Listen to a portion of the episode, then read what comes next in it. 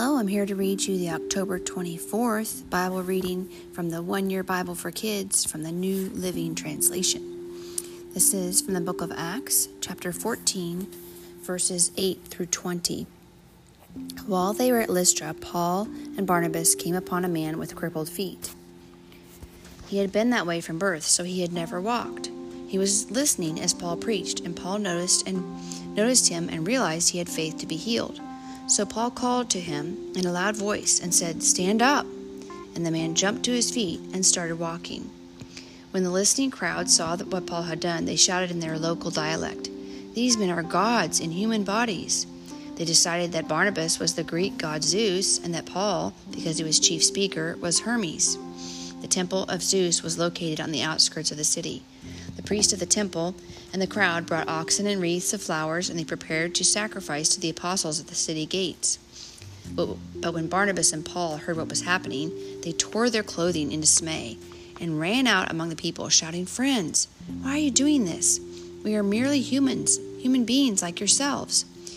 We have come to bring you the good news that you should turn from these worthless things to the living God, who made heaven and earth, the sea, and everything in them. In earlier days, he permitted all the nations to go their own ways, but he never left himself without a witness. There were always his reminder. There were always his reminders, such as sending you rain and good crops, and giving you food and joyful hearts.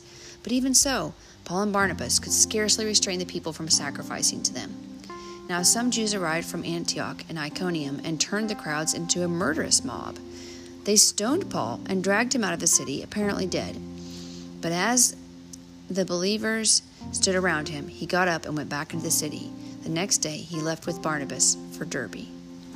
The commentary says, Paul and Barnabas were saddened by the people's response. They wanted the people to know and worship the one true God, Jesus Christ. They didn't want people to worship them. Their desire for the people to know and worship Jesus showed their true humility and servitude. How would you respond if people worshipped you?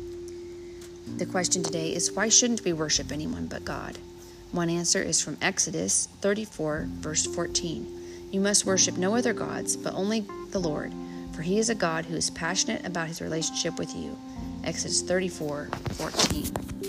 Thanks for joining Mimi today.